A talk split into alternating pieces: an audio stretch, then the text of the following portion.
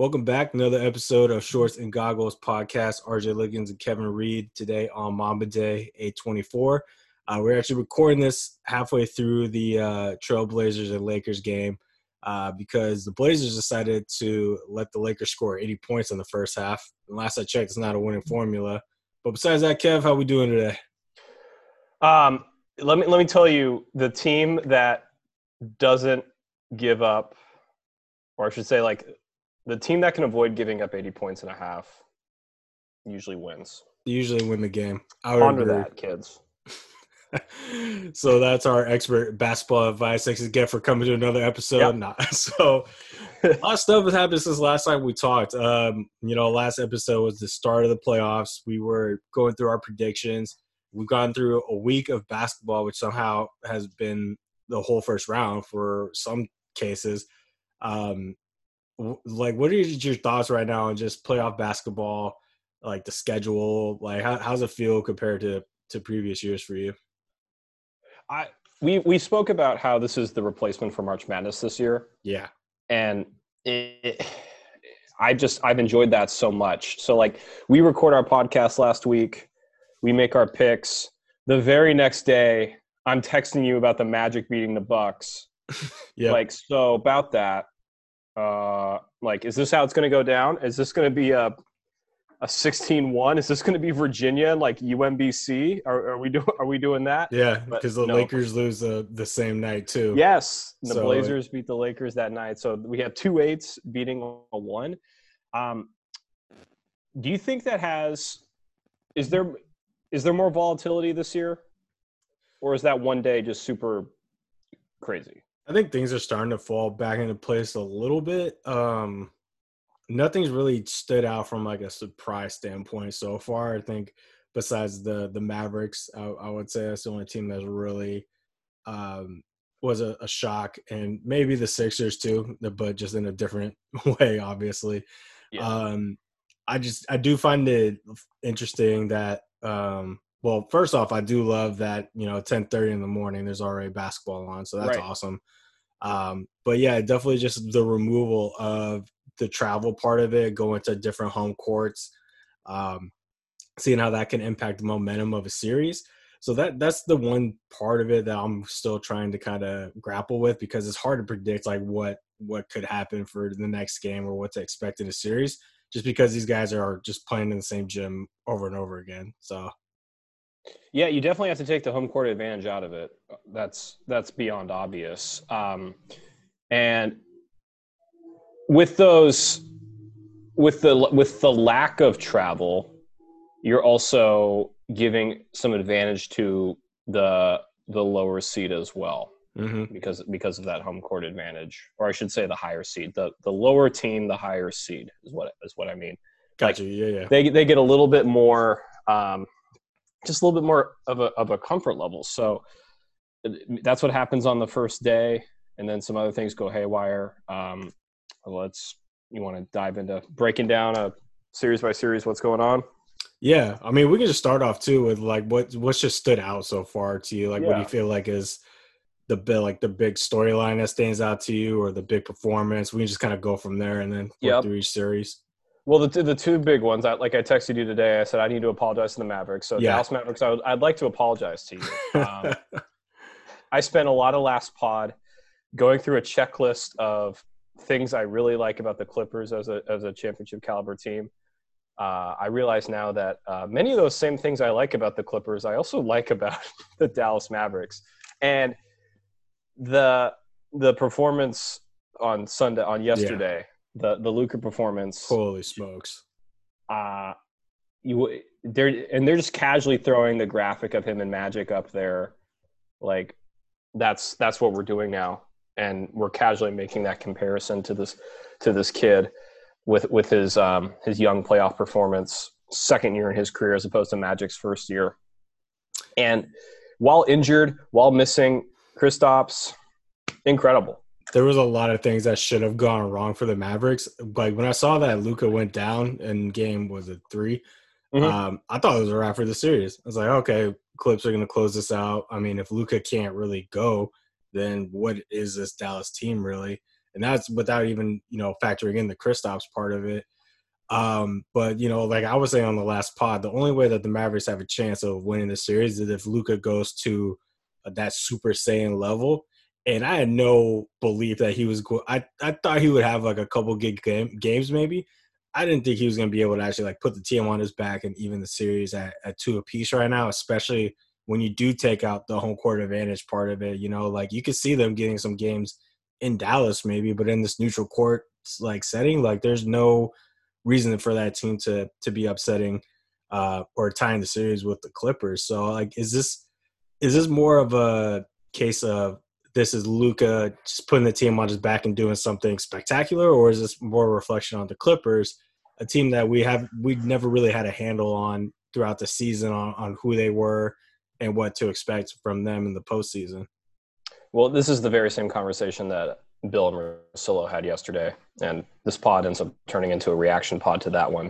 Sometimes it does. So Bill's point was that a lot of this year, the Clippers seem like an all-star team, a put together, has all the checklists that I went through last week about it's got your number one killer MVP talent, a solid backup, all like Hall of Fame or at least championship winning coach. Mm-hmm. It's got like solid deep bench, all those check, got all those pieces. But from a camaraderie piece, not quite there. And he asked Rusillo the same thing, to which Ryan said more or less like, well, if the Clippers win yesterday, we're not having the conversation that we're having right now. It's like it's more of like a, wow, that was great, Luka, but like, yeah, Dallas, it's just not your year. Yeah. So I think I tend to agree with that. That was, like you said, the Super Saiyan level, out of this world performance. Still think the Clippers win. Still think this is a launching point for Luka's career. But like we're seeing with Blazers, Lakers, just to keep up that ultimate peak performance is a very challenging ask. Would you agree or disagree? Oh, absolutely, especially when you're not 100%.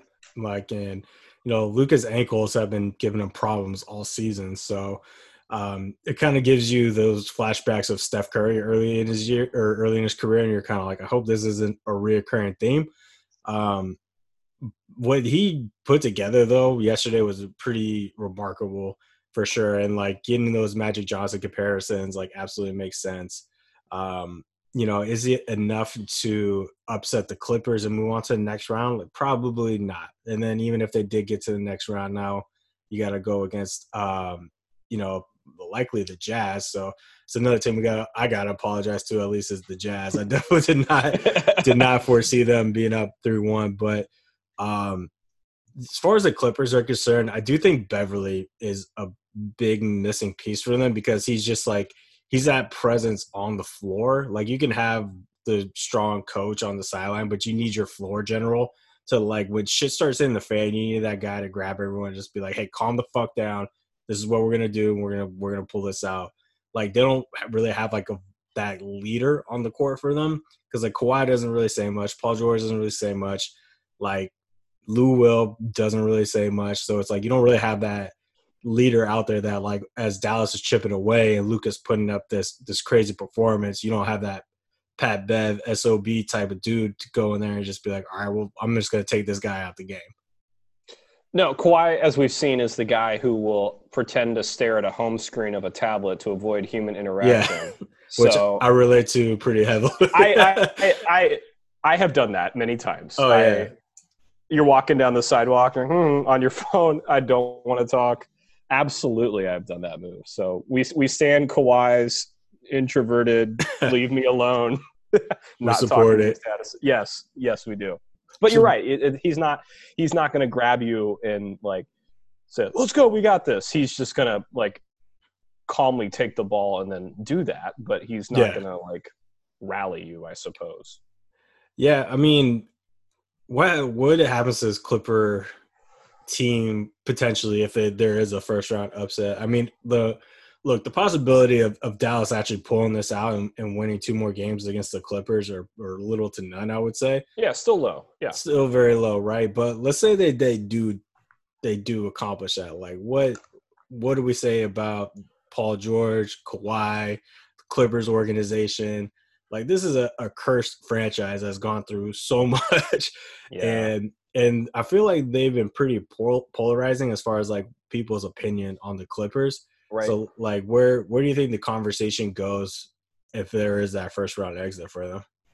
Well, it's something to be said about teams and chemistry. And I think putting in the time, putting in the years even, now that – and I'm not comparing this Clippers team to the LeBron Heat teams, but they lose to, ironically, a Dallas team. They lose to a team with – the soul of basketball and all. Yep, and all that stuff. But for the Clippers, I think it's just because we know Doc's an excellent coach, and I think for a franchise that had the worst top-down management situation in the history of pro sports, yeah, you're building something else. You've got Steve Ballmer who's going to support you. You've got with a building front office, a rock solid coach.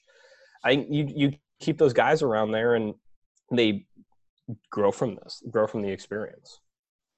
I think the other thing to consider with that too, though, is that Paul George and Kawhi only signed 2-year deals, right?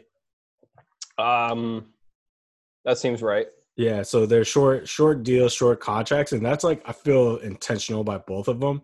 To more or less put pressure on the organization to win right away. So if you're Kawhi and you get bounced in the first round and Paul George, who has had a rough series from a shooting perspective, like you're looking at that guy, that's the guy supposed to be riding with you and making this an easier trip to the finals. Like what happens to that team then, knowing that they only got 2 years to try to get this figured out and put together? Like, do they just go straight, like, blow it up almost, like trade everybody but Paul George and Kawhi, or do they run it back? Like, where do you think the organization I honestly think you run it back. I think you run it – you still had the second-best record in the West. You still – like, you did the stuff right. I still think it's just an elbow grease time, let things gel situation with them. And also the fact they're going against a prodigy in the first round. So, shooting star moment. I'm rooting for it. I love underdogs. Oh, yeah. I'll eat my words next week. Yeah. I will gladly do that. But the Clippers team's really put together. They're gonna figure it out. Like there's just too much star power there, and like honestly. If you want to go the whole David Stern conspiracy route, like people are looking for that LA collision course in the conference finals. So yes, they are. Don't be surprised to see some chicanery on that end. But nope. Any other thoughts from that series? Nope. What's next? Well, I'll take this time to apologize to the Jazz listeners because. Yes. God damn. We were talking about Donovan Mitchell on the last pod, and like that's a guy that can, he can do some big things in the playoffs for you. Like he might be able to win a couple games for you, but he is putting the team on his back right now and has a 3-1 advantage over the Nuggets and a chance to close them out tomorrow. I think he scored like 51 or something like that. 51. Yesterday. So that's what the second 50-point game he scored in this series. Because he scored 57. Maybe like high four. Yes, that's right. I was going to say 47, but yeah, 57. I think it was 57. Yeah. So, as Jason Concepcion, another ringer shout out for me, has pointed out, they're 3-0 since Jamal Murray was trolling with the video of like him seeing Donovan Mitchell like after game one. Yeah, and I support what Jason's saying there. Don't mess with the karma police, man. That's not good form.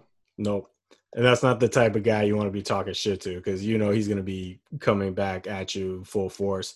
No. And also it helps that Mike Conley now is getting the Fred VanVleet treatment of have a kid and then come back and just turn your season around basically and just start playing like the Mike Conley. He also cut his hair too, so I think that helped. But he's looking a little bit more like the Mike Conley that when they signed him over the summer, everyone was like, God damn, look out for the Jazz. They might come out of the West like with the roster like that. So we did yes, we need to apologize to the Jazz, but we did hype Mitchell before. Yeah. And we did talk about the importance of knowing your go-to alpha down the stretch. And why we said this would be a deep series. Yeah. We didn't say the Jazz were going to win like 4-1 or 4-2, but we thought a deep Denver win. And I don't know. It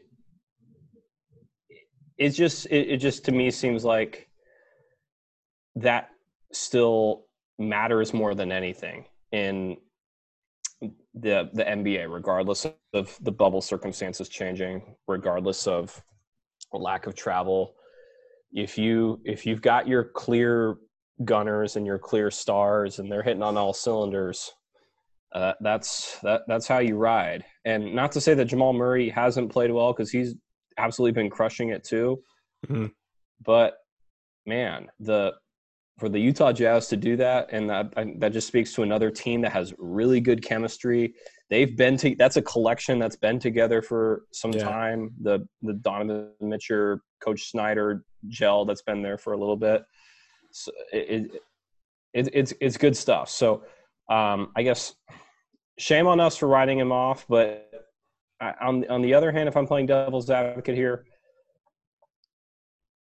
still could go a little bit. It still could. You're right. Yeah, because every game has been pretty competitive and pretty close. So it's not like the Jazz are running away with this series. They've just pulled out, more games than Denver right now.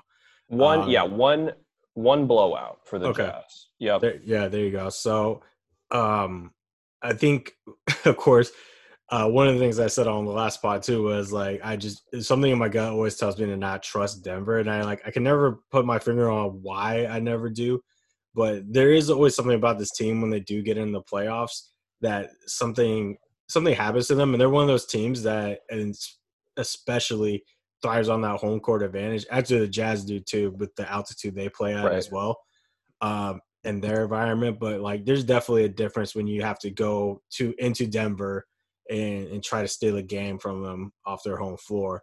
So, that I think there's teams like that. There's teams like Philly that was the same way this year, where they won almost every game at home and lost almost every game on the road. You're starting to kind of see that impact on these kind of younger teams too, when it comes to that lack of home court support.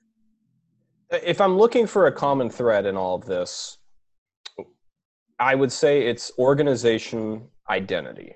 Mm. The Mavericks have had it for decades now. And Rick Carlisle and Cuban have been together for over 10 years now. Yep. Organization identity. The Jazz have kind of an organization identity. Denver is in kind of almost a Clipper stage, where with the coach the Coach Malone, Joker, Jamal Murray, they're there. Mm-hmm. Clippers working things out too. But what you're also seeing is these teams that give you bad vibes, and that's been born out of years of watching this thing, is that these organizations that have bad vibes kind of seem to be struggling, and mm-hmm. we'll talk about that more when we get to the Sixers, mm-hmm.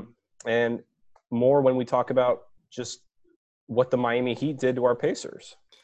Yeah, we can just kind of stay on that same track actually, because another team that often has bad vibes is the Rockets, who now they're in a tight series now after it looked like they were in absolute control of the series.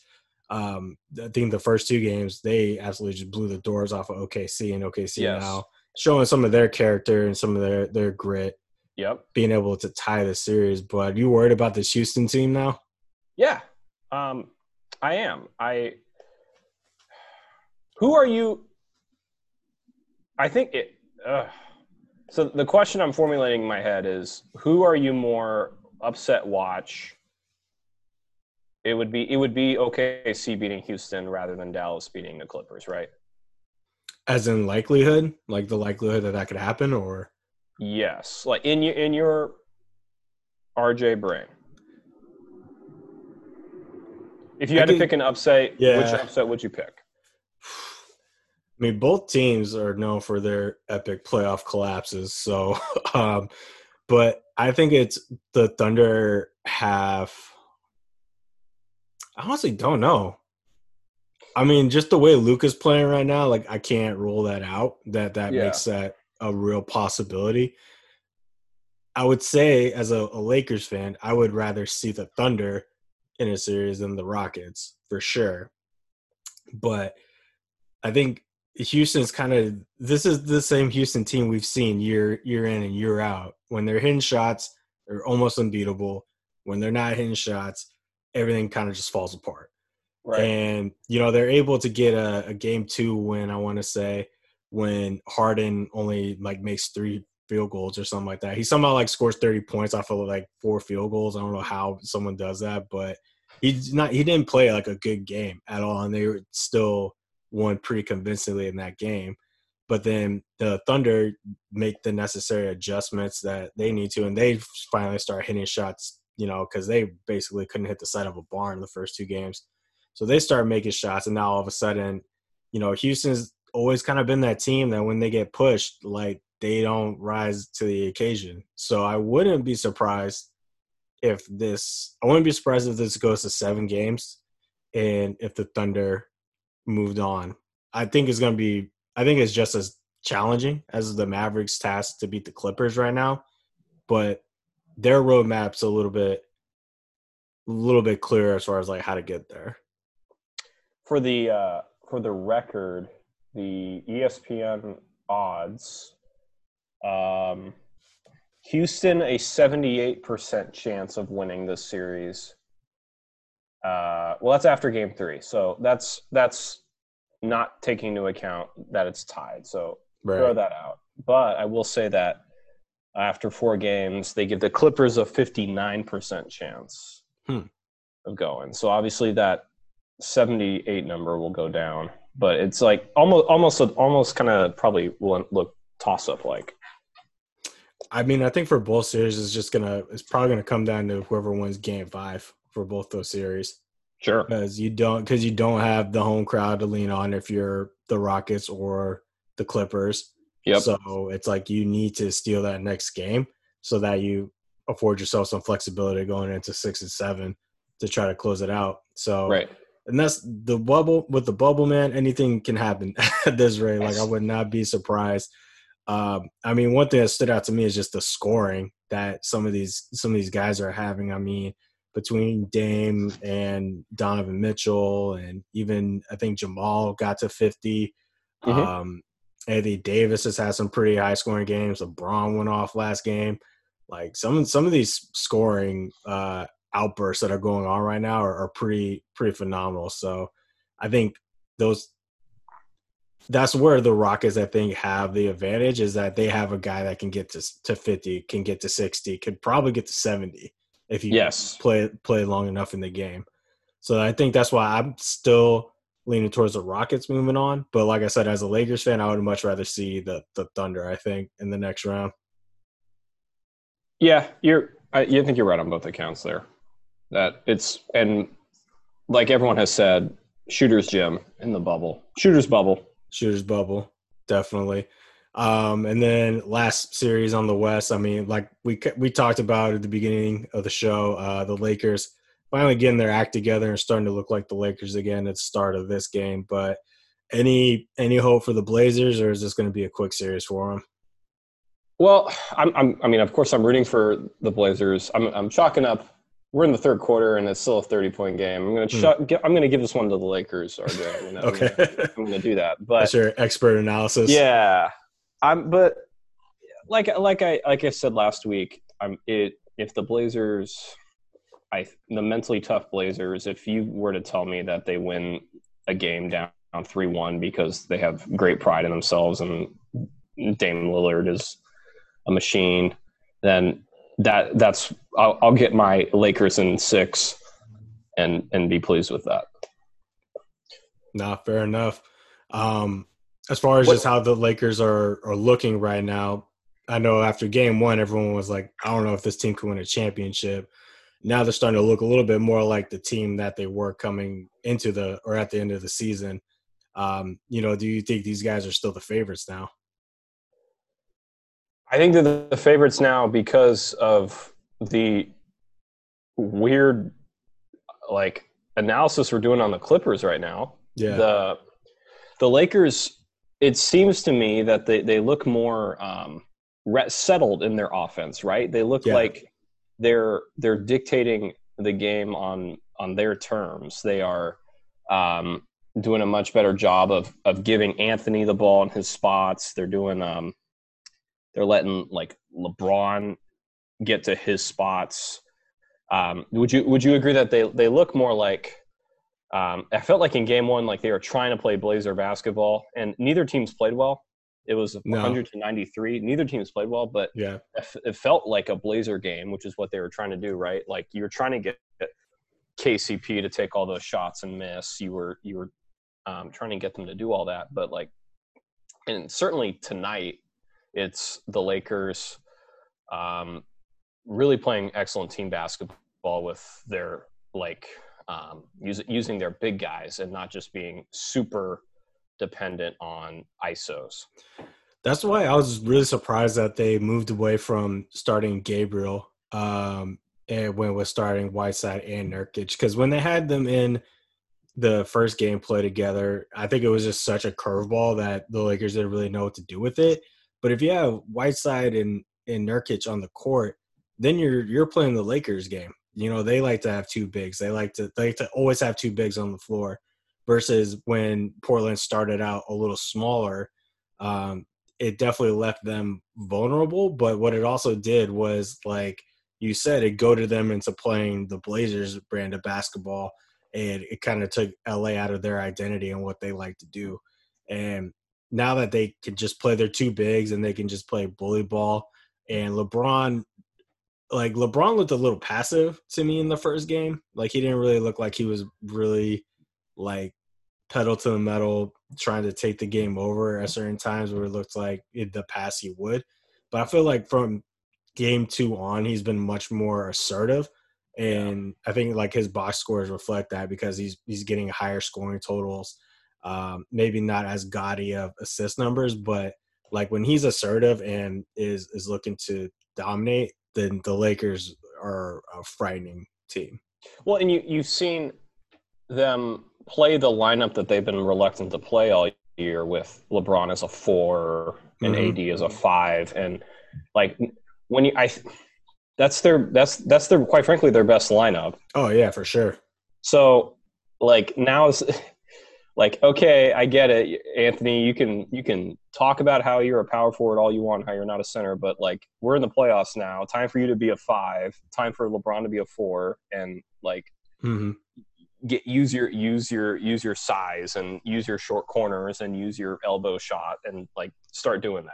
Yeah, and it's really for the Lakers to go deep into the playoffs and win the championship. It's got to be the role guys.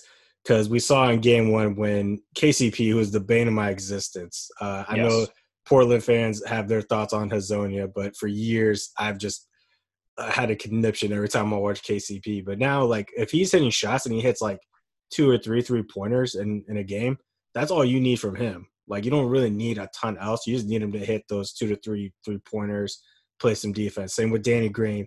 Maybe he needs to hit 3 to 5 three-pointers in a game. But that's really all you need them to do. So when they're not shooting the ball well, though, and it does become a reliance on Davis and LeBron to create something, then that's when things aren't going to go well for the Lakers, because those two guys can only generate so much firepower by themselves.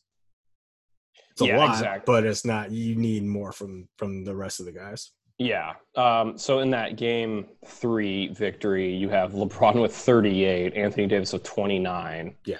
And then like you said, like at least one other guy needs to get 10. Mm-hmm. And you had two. You had KCP get 13. You had Caruso get 10. And like you have to have a third. You have to have your third and fourth guys at least give you a pulse. Yeah. Yeah, exactly. So, yeah, I think you could still be right.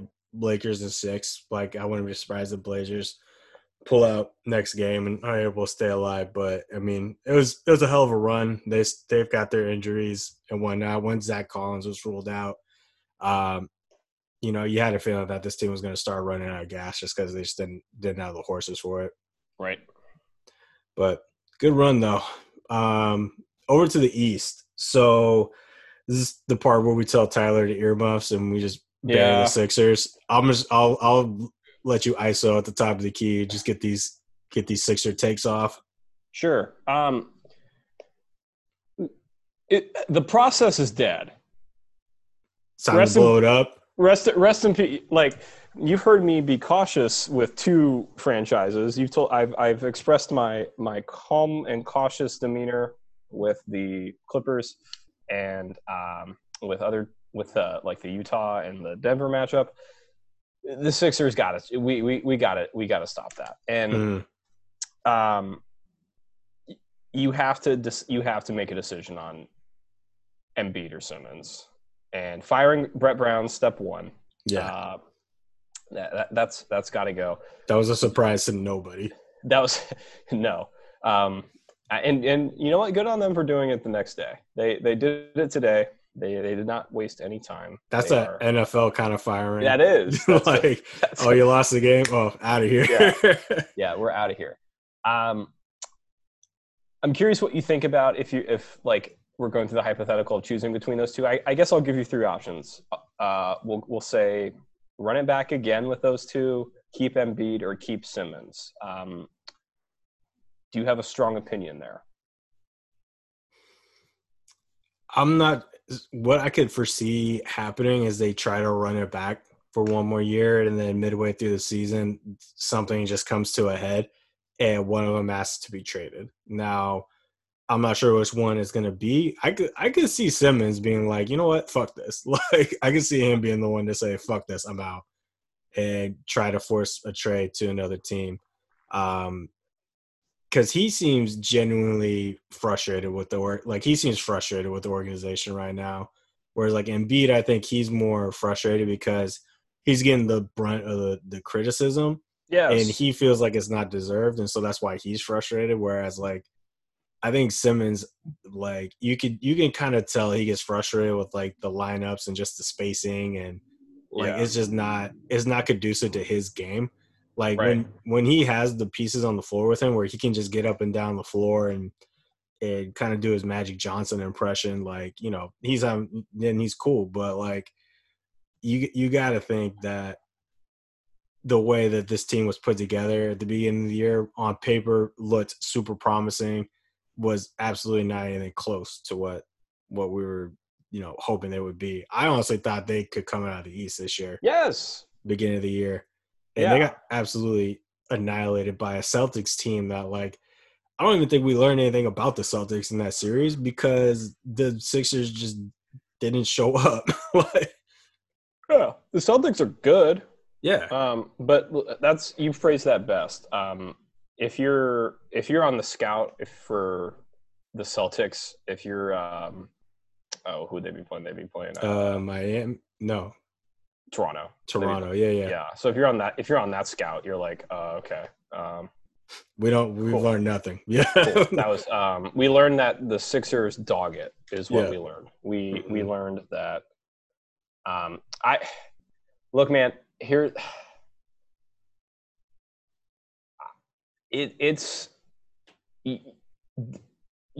something's got to be done for the culture of the 76ers.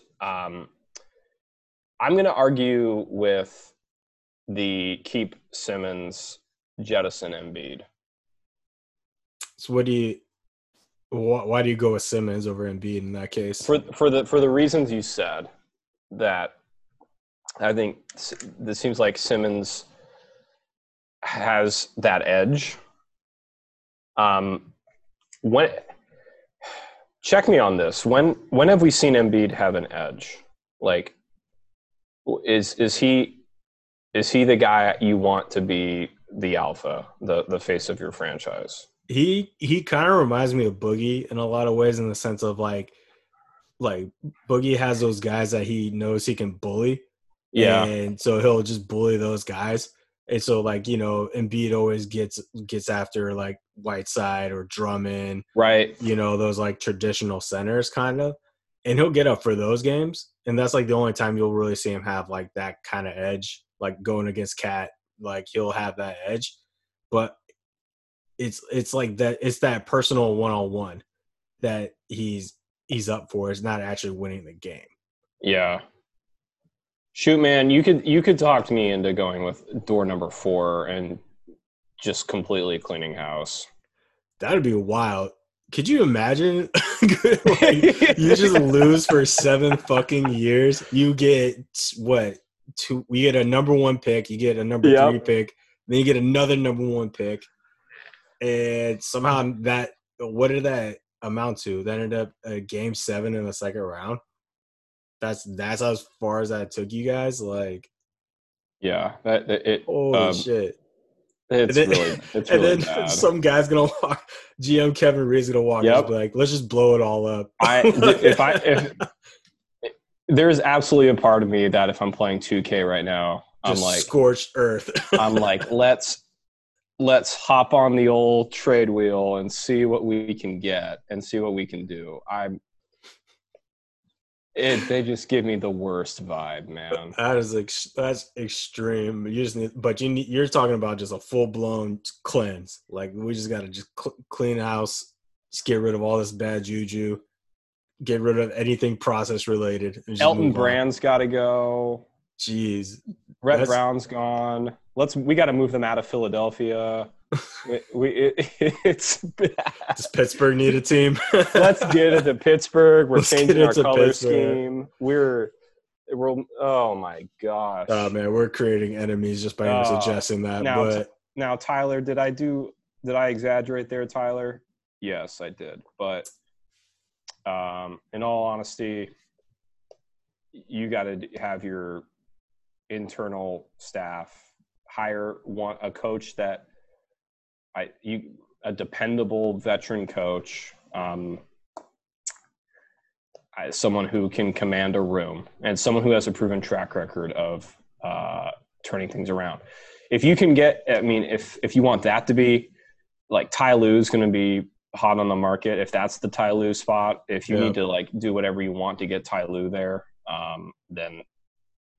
I was going to say, yeah, it's probably going to be one of the LA assistants, either J. Kidd or Ty Lue. Probably the favorites for that job. Oh, I think that's got to be Ty Lue. I think Ty Lue makes more sense for Philly, probably. Yeah. I mean, because J. Kidd hasn't really proven to turn anything around yet. So no, J. Kidd's really good at spilling drinks on the court to create disturbances. But Ty Lue's really good at managing a room and getting the best out of his teams. So how about this, Tyler? If you can get Ty Lue, you'll give it one more year with the Simmons and Embiid. We'll give it one more year with those two. I'm saying if they do try to start the season together, that doesn't make it to All-Star. Like I think that thing is done. Yeah, and they're gonna have to. I think what's gonna happen is they're not gonna pick one, and one of them is gonna force their hand to get out of there. I don't know. Are you an Embiid guy? Are you saying stick with Embiid?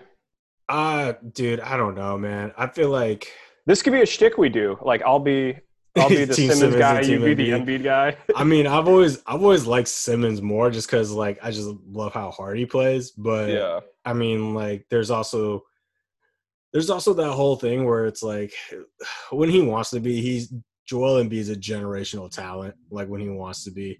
Yes. And it sucks that you got to always, like, be on his case about it. But I think I compared him to Shaq in the last podcast, like, just kind of bringing up, like, a lot of the criticism you hear about Embiid now is the same thing you heard about Shaq. And, you know, it's what happens if he does put it all together. Now you got – he's got to get his fill then, bro. He's got to – yeah. We got to get someone that can command the room. What if they went after Phil to try to coach the team? The way that roster's constructed, it's like they're trying to be a 90s team. So yeah. Let's just throwback Thursday it up. Just fucking throw the triangle in there and call it good. Like, honestly, that team is built for the triangle. Yeah, that's a perfect triangle team, actually. Now that I think about that, that was a perfect triangle team. Damn, dude, Ellen Brand's going to hear this podcast and hire, like, Brian Shaw or something like that to come run the triangle for us. Brian Shaw doesn't have command of the room, though. No, we saw how badly that Denver situation played out. Goodness. Oh, God. Well, we already talked about the Sixers more than I was hoping to. So, Tyler, you can take the earmuffs off. But let's talk a little bit about the Celtics because we didn't really dive into them too much last podcast. Yep. I mean, they took care of business. Like, they saw a weakened opponent in front of them, and they handled their business and swept them. But, you know, this is a team with – I don't think anybody expected them to be title contenders, but they were expected to be in the mix for the conference finals. From just what you've seen from them and stacking up with the rest of the teams in the East, is this a team that we need to start taking seriously as a potential Eastern Conference champion? Yes. Blanket statement for me is like, so again, I'm assuming Milwaukee wins. And Toronto did win. Mm-hmm. Celtics did win. Heat did win. Yeah. So tonight. The only missing piece is Milwaukee, mm-hmm. which, I mean, dang, they keep putting shout out to NBA TV for keep getting the Magic Bucks games. Not TNT, not ESPN. But regardless, wide open. I think that any of those four teams can win the East. I would not be surprised if any of those four teams played the East because after our Miami is Fun segment from last weekend, Miami can absolutely win the East. They're on a tear right now. They're balling. After you give the Celtics and their well-coached, great organization, young team, all this rest, they can absolutely win. Miami, great organization, mm-hmm. championship coach, well-rested. Strong identity, too. Like they know who they are. Toronto, championship culture, well-coached, well-rested. I think that the East is just going to be last team standing and – yeah, we'll have to get super specific about the matchups to do that. I guess we can do that with Raptors Celtics. Yeah, I think one of my takeaways was that the Celtics don't necessarily need a Hayward to be effective and almost kind of run like because I know that's always an issue for them is trying to figure out their lineups just because like they have like six guys that they play pretty heavy minutes. And I think that was one of the challenges that Stevens had was trying to figure out how do I balance those rotations. And by taking Hayward out, like obviously Gordon Hayward can be an effective player for you, but I do think the Celtics kind of go back into that like that Jason Tatum rookie year type of feel, like yes. type of team to him where like Jason Tatum's he's the main shot maker, shot creator. Jaylen Brown is doing a solid Scottie Pippen impression. Yep. Marcus Smart, who is going to make some dumb plays, but like he's a guy you need on the court because he also makes championship plays. Like that fucking steal that he got at the end of I think game 3. I think because I think I texted you and Tyler afterwards, and it was just like Sixers LOL, and yes. that's because like they just like Marcus Smart just had this crazy interception, threw the ball of court, and then. They committed a clear path foul in like a 1-point game with like 50 seconds left. It's just like, oh God, that was such a Sixers play. But like really exactly. It starts with Marcus Smart making that kind of play. So, against the Raptors though, like talk about a team that just came in and handled their business and really just made slight work of, not a Nets team that was even like a G League team at that point because they had so many random guys on there. Yeah. But, like, they had a job to do. They came in there. They handled business and did not fuck around 1 second. Going back to your Celtics thing, just sometimes there's too many cooks in the kitchen. Yeah. And I think you're right. I think the Hayward injury is where in his absence you can get some clearer roles and you can get some of that same vibe that you were talking about from a couple of years ago. Except now you have Kemba, and if Kemba's getting it like he did 32 in their Game 4 victory, that's just another piece there as well. With regards to the Raptors, what did you think of them going into the year? I'm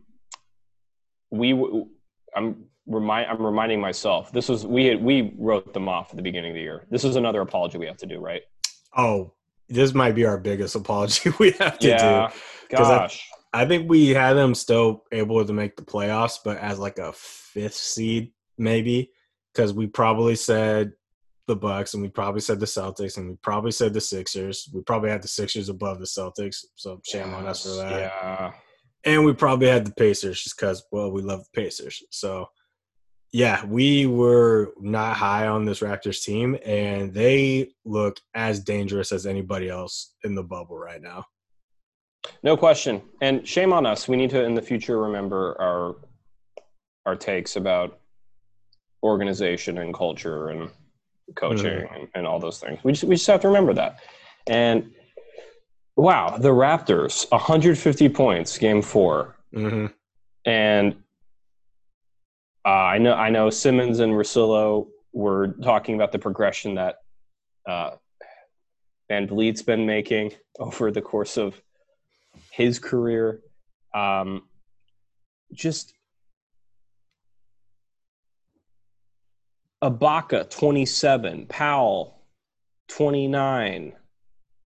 Yeah, how about Norman Powell? On the bench. I like wrote him off last year. I was like, this guy, because he would come in and have like a couple good games and then just like didn't really play last year. So I was just kind of like, all right, he must not be that good anymore. Right. Nope. Still got it. Yeah, wrong. Another deep well-coached team. I'm going to just beat that drum all podcast. The Raptors, they're so effective because their roles are so defined on that team. Yep. And everybody knows exactly what they're supposed to do at all times. They are on a string defensively. That one bubble game, like this seeding game where they played the Lakers, like the Lakers couldn't get off like the Lakers were so inside their own head that they could not get off like a clean shot at all because the Raptors are so effective at chasing guys off the three-point line, closing out, staying in front of them, and then securing the rebound. Like, their defense is something else. And when you got Kyle Lowry playing that well this late in his career, like, that's the – I think we were expecting him to kind of fall off, and he didn't. He just played better, and that's why this team is where they're at right now. No doubt. So who would you take? Is it too early to do prediction on next round or? Sure. Let's piece that together. Okay. Because I would say Raptors in 6, probably against the Celtics. I'm gonna second that. That's just it sounds right. I'm gonna second that. Raptors in 6. Yeah. So. The way that I think the Celtics could beat the Raptors, though, is if Jason Tatum does a Luka and basically takes that next step that we're expecting him to make within these next few years. If he just takes it a little sooner than expected, yes, and you know that's going to be an issue for the Raptors. But they got a lot of bodies to throw at him too, so we'll see what happens there. Yes, sir. If you're the Milwaukee Bucks, probably the last team you want to play in the second round is Miami Heat right now. Absolutely, it is. Yeah. So the Heat are tight, as Riley let us know. The Heat are tight. The Heat are tight. Duncan Robinson, absolute flamethrower of a human being right now. Yeah. Can't miss at all. Jimmy Buckets, probably his best job as a leader of a team. Like, he's probably since like some of those Chicago teams, like not towards the end of his stay there, but like kind of earlier on when D Rose was injured, like this team definitely takes on his personality, I feel like. And a lot of that has to do with just the Heat culture, which is, you know, kind of something you hear get thrown around a lot. But, you know, you do feel like this team embodies what Butler's energy is. And that's why, like, they're going to be some tough MFers to try to get out of the playoffs. Oh, I think, like, yeah. Saying that the team takes on Butler's personality is not a complete story. Also, it's not completely true that, like, Butler takes on the Heat's personality. I think it's a perfect marriage. Yeah, I think if Jimmy Butler was on the 1994 New York Knicks, like Pat Riley would have loved him son, and I'm sure he loves him like his son now. It is everything Pat Riley preaches, everything Pat Riley stands for, the work ethic, the tenacity, just everything. So it is perfect. Talk me into not picking the Heat to upset the Bucks. Talk me off that ledge. I mean, they got the MVP. They got Giannis. They have the best player. Yeah. They got the best player. And the Bucks are a lot like the Rockets in the sense of, like, when their guys are hitting open shots, like, they're almost impossible to beat. Because you're going to get your 30 from Giannis, but you know that, you know, you might get 6 to 12 points sprinkled through 5 to 6 guys. You know what I'm saying? They do a really good job of distributing the wealth. This Chris Middleton thing, though, they need to get that part figured out, because he has not played well in this first round, or at least not up to the standard that, you know, your second option should be playing at. He's kind of got the Paul George thing going on right now. So if they can't get that Middleton thing figured out, then all of a sudden the Heat have definitely a better shot at upsetting the Bucks. Does that convince you, or? No. It's because the Heat are just so tight. They're so tight. I'm looking to see if, hypothetically, if the Magic take the Bucks to Game 7, which they're not, that would be – That game would be on August 30th. That would be on Sunday. I probably have to make a prediction. Oh, my God. Heat and 7. Let's go. Heat and 7. I want to do it. I'm doing it. Heat and 7. So I don't think any player in the playoffs right now has more pressure on them to come through than Giannis.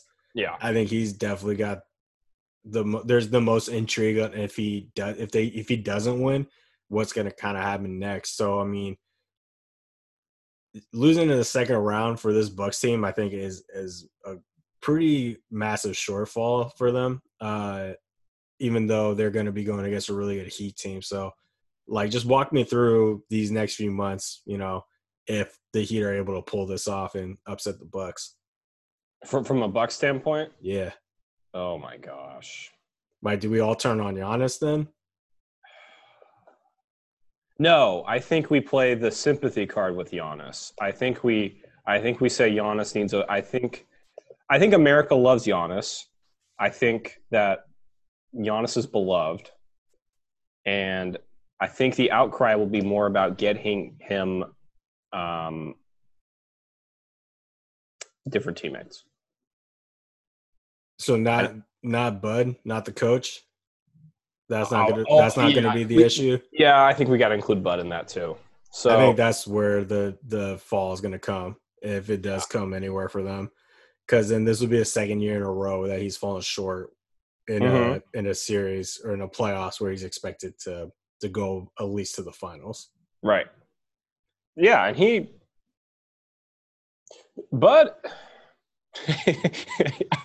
Bud, he has another track record of needing to get over the hump. Like, yeah, I want him to. Like, he seems like he's a good coach. All of his teams play really well. All his teams play really cool basketball, and they're really fun. Of course, we love that Atlanta team, right? Like, we like. from the pop tree, so we love that too. Like, we love all these things about Bud, right? But so in that sense, I don't wish ill on this man. I want good things there. So if you had to choose between Bud and the Heat, though, who you're gonna choose? I'm now in on Heat in 7. I'm now gonna slog it in. Bang that. Let's lock that in. You can be the rational one and say Bucks in 5. Ooh, 5 games. All right, Bucks in 6. Yeah, I think I might even say Bucks in 7. Like, it honestly depends so much on which Bucks team shows up on a given night. Right. There's some nights where they look great, and then there's some nights where they're getting absolutely tossed by Vucevic. So, who knows? But, yeah, I think Bucks and 6 sound right, I would say. Cool. I think that covers it. Pouring out for the Pacers. They played hard. They battled to the end, but we'll have to remember TJ Warren for next year. We'll have to yeah, I mean, figure that out. And in their defense, as we are pro Pacers, not having Sabonis sucks. Yeah, that's an understatement. Like, not having your stud is a bad look, and Oladipo clearly still trying to come back. Yeah, still trying to work his way back. Yeah. In. So now am I talking myself into being more about the Pacers being injured than the Heat being tight? I don't know, but Heat in 7, we're riding it. I love it. I think that's all. That's everything, man. Anything else we need to cover for this first round of playoffs? Just that the Lakers have maintained this roughly 30-point lead the entire second half. So, wow. Do that with that what you will. Happy Mamba Day. Happy Mamba. An 8-24 game at one point. How about that? That was pretty cool. Yeah, that was cool to see. Yeah. Dope. All right, well, thanks again for checking in with the Shorts and Goggles podcast. You can follow us on Instagram at ShortsGogglesPod. We are going to be on Apple Podcasts, so we did end up getting flagged for using the Korean picture, so saw that coming. So we updated the cover art. It's pretty generic now, so we can get something a little fancier in there, but that'll allow us to get on Apple Podcasts. We'll also be on Spotify and Anchor FM. That should be it. Until next time, peace. See you later.